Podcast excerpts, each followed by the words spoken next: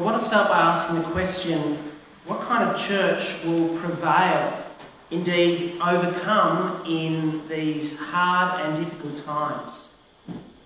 That's where we start this year. We start not in the kind of place I think that we might have hoped to, perhaps at the end of last year. We start in a difficult place, in a hard place. And so I want us to think this morning, what kind of church will we be this year? Jesus said that you are the salt of the earth, but if the salt loses its taste, it is no longer good for anything. So how, as a church, in the circumstances that we're in, can we be good for something? Well, that question is answered in a particular way in Psalm one hundred. If you want to keep that open, Psalm one hundred has an answer to that question, what good can we be?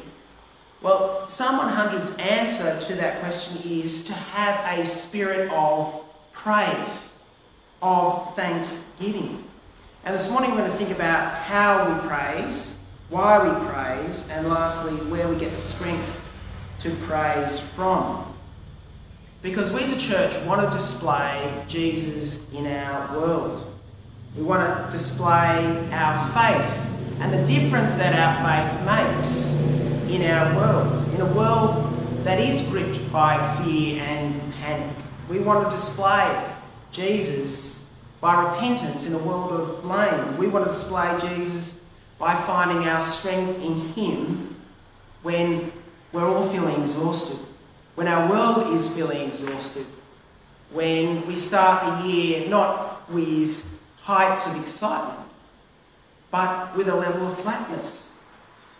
We want to praise Jesus this year, and we want to praise him with thanksgiving in our hearts. A spirit of praise and a rejoicing in God.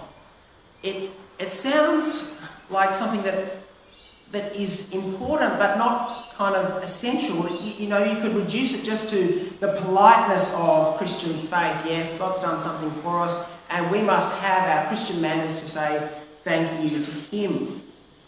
But Psalm one hundred makes clear that the way forward, wherever we are in life, is praise.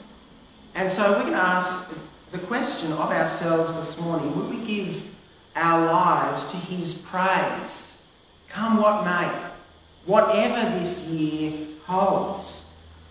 You see, praise is something that I, I think we can reduce or be tempted to think that it's an optional extra in Christian life. Um, it's something that we can delay until something happens. You, you know, we might praise God when we've done all we needed to do. When we've reached a certain place, then we feel free to praise him. But here is the thing. We see in Psalm one hundred a disposition of the heart and a way of moving forward in life that indeed strengthens, strengthens us to keep going in difficult times. A, a way of um, relating to God that puts a sparkle in our eye and a spring in our step. A spirit of praise is, I think, one of the most significant contributions we can make as a church to our community, because in our community at the moment there is, to some extent, a spirit of despair, of unknownness of what this year holds and the way we relate to our community and to our culture at this moment is crucial, and Psalm one hundred is giving us a way to do that with a spirit of praise, and this is crucial. Um, you see at the start of the psalm, just in that small writing, that superscription under the title there, there's an indication as to how this psalm is to be read. See, the book of Psalms is the hymn book of the people of God, and here the writer of this psalm wants you to know how this psalm is to be read. Here's the expectation. Here's the um, why it's to be read. I mean, it, it's obvious from the content what the psalm is about. It is about the praise of God, but for the psalmist, he thinks it's worth saying, this is the way you are to read it. Because I, I think he's wanting to orientate us and help us think about how we engage with God's word. You see, we can either do it in two ways. We can do it in a way that's centred on God or centred on ourselves. We can engage with this psalm in a way in which God is the centre of our consciousness. And we, in humility, to we, we adjust to him. Or we can exalt ourselves and expect everyone else, including God, to orbit around us. But here we have in this psalm this invitation just to let it all go. Let what we hold onto so tightly. And this is why we come together, particularly when times are difficult. And particularly when the year that we hoped, the way at least it has started, the way it started hasn't been the way we wanted it to. See, we come together to be reminded of this morning, and we come together to be convicted as we face another week, to be reorientated, not around ourselves, but around the God who calls us to praise him. See, the writer of this psalm didn't know what Jesus would do. Uh, he would have heard some of the prophecies, but he had not seen Jesus and the full reality of what the Messiah would bring. He heard of the promise. He knew of the character of God, and he wrote this psalm to encourage believers, no matter what the situation, to praise him. A Christian writer who died uh, last century, Francis Schaeffer, gives us great insight. And he says, what goes on in our inner world is not what we obey. He says, what goes on inside our hearts, our minds, our emotions, that's not what we obey. That's not the compass for our lives. He says, what actually goes on in our inner lives, what goes on in our thoughts and our feelings, they need to be examined. They need to be understood. And here Psalm one hundred is, is asking us, with all that's going on in our heads, with all that we're facing in our lives, to examine that and to ask ourselves the question, how can we praise God? How can we be thankful? In Romans chapter one, the Apostle Paul actually traces all the evil and dysfunction and, and misalignment in our world, and he sees the root cause of it as this. Although they knew God, they did not honour God or give thanks to him. So you often think that God has to rise above the baseline of normality in order to trigger us to be thankful or to praise him. That's at least the way I often operate.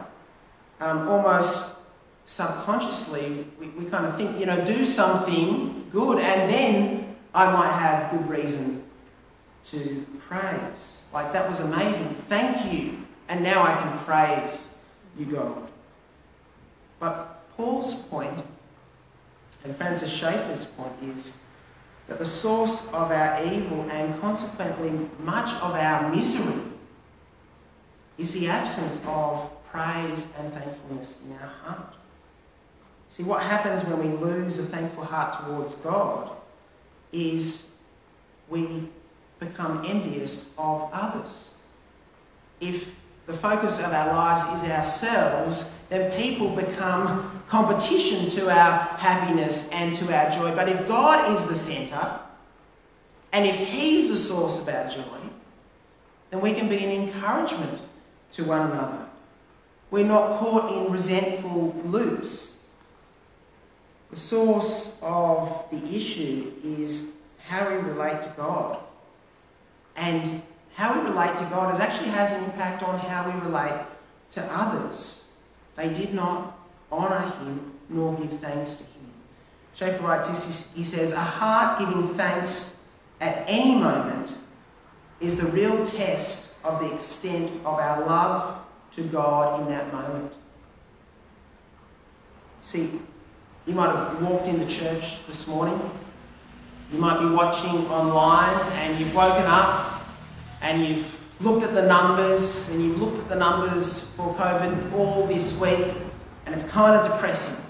And here you are, it's Sunday morning, you know it's church time, and you're not feeling like you just want to praise God. And, you know, I woke up this morning a little like that. I've got to, I've thought to myself, like, here I am preaching a sermon on the praise of God, and I don't feel like that, at least in those moments as I woke up, feeling like that. I don't think many of us are feeling ecstatic this morning in our praise of God. Some of us might be. And what we do as a church is we acknowledge that reality. And we're real about it. And, and what we actually do is pool the resources that God has given us, and we lift one another up in that reality. Because at home by ourselves, we, we often can't see it. But when we hear of a brother and sister, when we see their smile and their face, when we feel their love, it raises us to entertain that possibility of praising God, perhaps when we don't feel like it. See, you notice there in verse two that we're to worship or serve the Lord with gladness.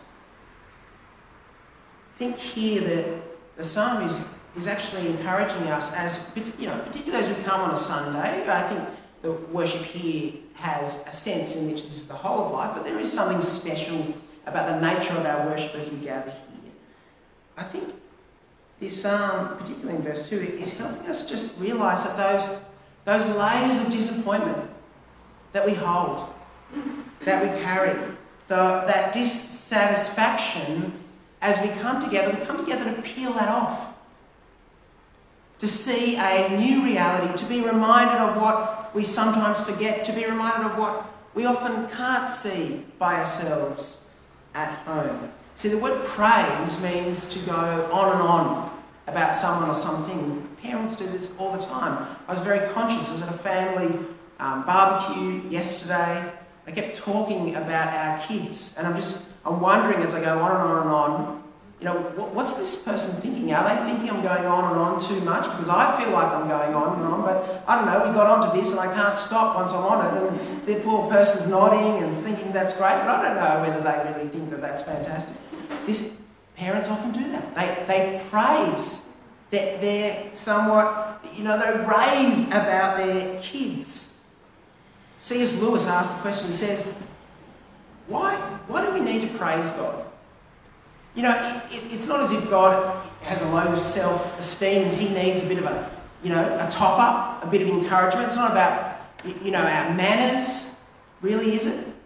He said, C S Lewis says this, asking the question, why do we praise, why do we need to praise God? He says, the most obvious fact about praise, whether of God or anything, strangely escaped me. I thought of it in terms of compliment, approval, or of giving honour. I had noticed that all the enjoyment spontaneously overflows into praise. The world rings with praise. Lovers praising their mistress. Readers their favourite poet. Walkers praising the countryside. Players praising their favourite game. I think we delight to praise what we enjoy, because the praise not merely expresses but completes the enjoyment. It is its appointed consummation. Hear what he's saying? We, we delight to praise what we enjoy. Praise isn't a compulsory thing that we just have to do. Praise is an automatic response to what we enjoy. And this psalm is, is calling upon us to welcome the reality of God's authority in our world. In a way, sometimes when we can't see it, we're not feeling it. We feel like a virus has the authority in our world. But this psalm is encouraging us to welcome God's authority in our lives. And in, in this desert of praise in our community, We're being invited as a church to water by the Spirit with the seeds of the gospel this little oasis. Amidst a world of complaint, of dissatisfaction, of disappointment, we're creating here an oasis of praise in that kind of desert. And Islam, in fact, teaches us how to do that. It says there in verse one that we're to make a, a joyful noise or shout joyfully. Uh, the word behind that phrase is uh, the word to speak of raising a war cry. See here in verse one how we are to praise. We're to do it in a way that, that captures all of us, every part of our being. The way in which we cheer on a team that we love when they win or score. We're captured in that moment. It's uh, the sense is here also the word is used um, for a standing ovation. Our praise, and um, my family knows this, um, when I'm watching the cricket, uh, is not subtle. Uh, it's not subdued. It's raucous and uncontained. And this is the sense of, within those four words, just one word in the original, there's an uncontained nature that's, the person's been grabbed by the reality of what they're seeing. And we're to worship with gladness, the reality of our future and final reality. I don't think seems that far away when we're praising God, when we're praising Him with joy. So we're to praise Him in our lives with exuberance, with a way in which we're consumed by this reality, not because we have to, because it's the right thing to do, but because we want to. We praise what we enjoy. Secondly, why do we praise? Well, the psalmist helps us understand this. He says, um, firstly, the reason why we praise God is because He is God. Uh, you see there in verse three, know that the Lord is God. Yes, we know that the Lord is God. And yet, we live in a world that doesn't really know that reality. Um, one Old Testament scholar says that, you know, uh, in the pagan religion, at the time in which this psalm was originally written, in the context around the nations, there were heaps of gods to choose from. And it, it didn't actually matter what god you chose. You know, your neighbour might choose one god uh, and one, uh, you know, temple to worship at. You might choose another. And so, even in its ancient context, to know, verse three, that the Lord is God, that was a crazy kind of thought. You know, people may have said to you, if you had believed verse three, you know, are you crazy? Why would you say that? Well, we, three thousand years later, we say that God, the Lord alone is God. And people will look at us and they say, well, why would you say that? They say, you know, there can't be one absolute truth. Like, how would you know? There are so many people claiming so many things. You can't be sure and you can't know that that is absolutely true. But there in that statement, that person is, is making the exact same claim that you are.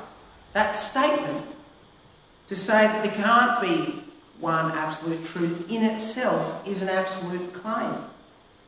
And so this thing that people do when we say, no, I believe there is only one God, people seek to undermine that in a way in which it sounds, well, you know, a counterclaim that sounds modest and open. Oh, how can you be sure?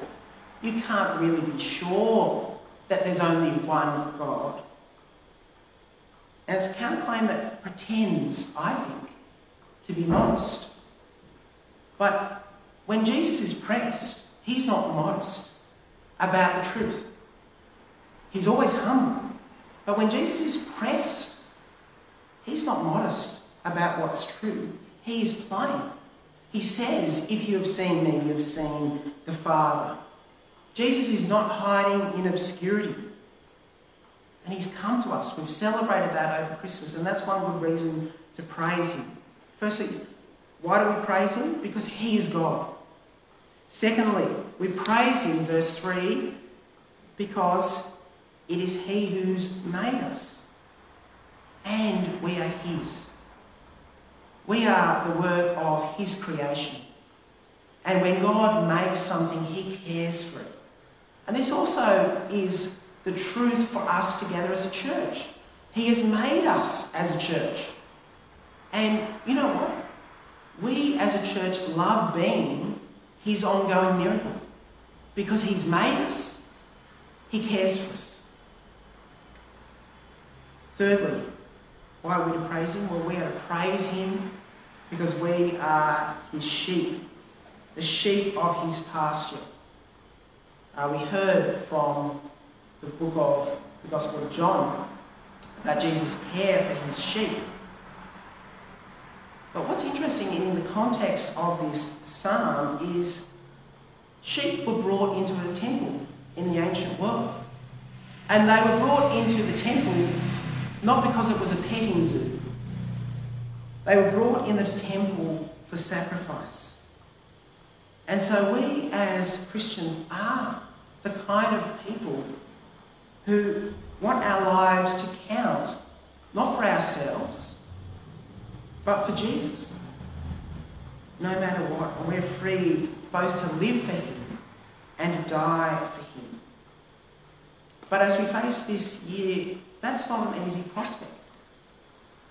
Um, but thankfully, this psalm helps us to see that our praise of God is a journey that we're on. There's a progression and a movement. You see that in verse four very quickly. Um, what's interesting here is you can see a physical movement moving towards the centre of the sanctuary. You see there in verse four, it starts on the outside at the gates with praise and thanksgiving, and it moves into the courts, and then perhaps finally at the end of verse four into God's presence. And this is a great reminder that as much as I've been saying that it's important and it's right and it's good that we praise God, it's overflowing of our of the reality of God in our lives, I think this psalm appreciates that we all start in the gate and there's a movement. And there's a movement towards God, but it starts with praise. It starts with praise at the gate, when perhaps we're not feeling like we want to praise God. It moves through the courts with praise, and our encounter with God and our deepest encounter with God is one of thanksgiving and praise. It starts with praise, our Christian lives. It continues with praise, and we find his presence in praise. And finally, I want to ask ourselves the question, where will we get the strength to praise God this year? Well, verse five helps us with that question. For the Lord is good, and his love endures forever. His faithfulness continues through all generations.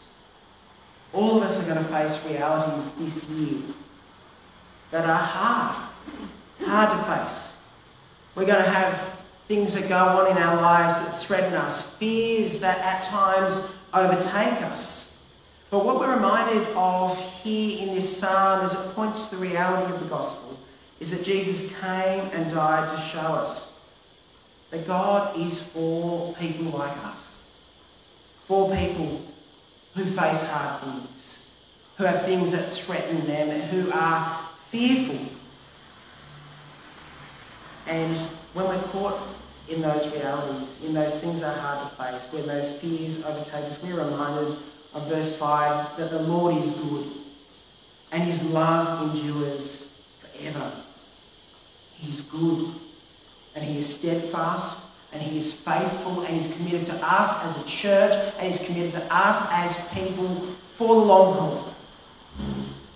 Indeed, Jesus demonstrates God's commitment to us, that he will never, ever tire of us. As we heard in John's Gospel, Jesus willingly lay his life down, laid his life down for the sheep. The shepherd gave himself for us, bled for us. And so these words of his goodness and his love are infused with that Calvary bought reality. He is good to us, and he will never tire of being good to us. He will never tire of loving us, and he will never stop standing by us. His goodness and his love is not something he gives reluctantly. This is who he is. This is part of God's character. And so this year, as we move forward, as we look forward, we don't know what the future holds.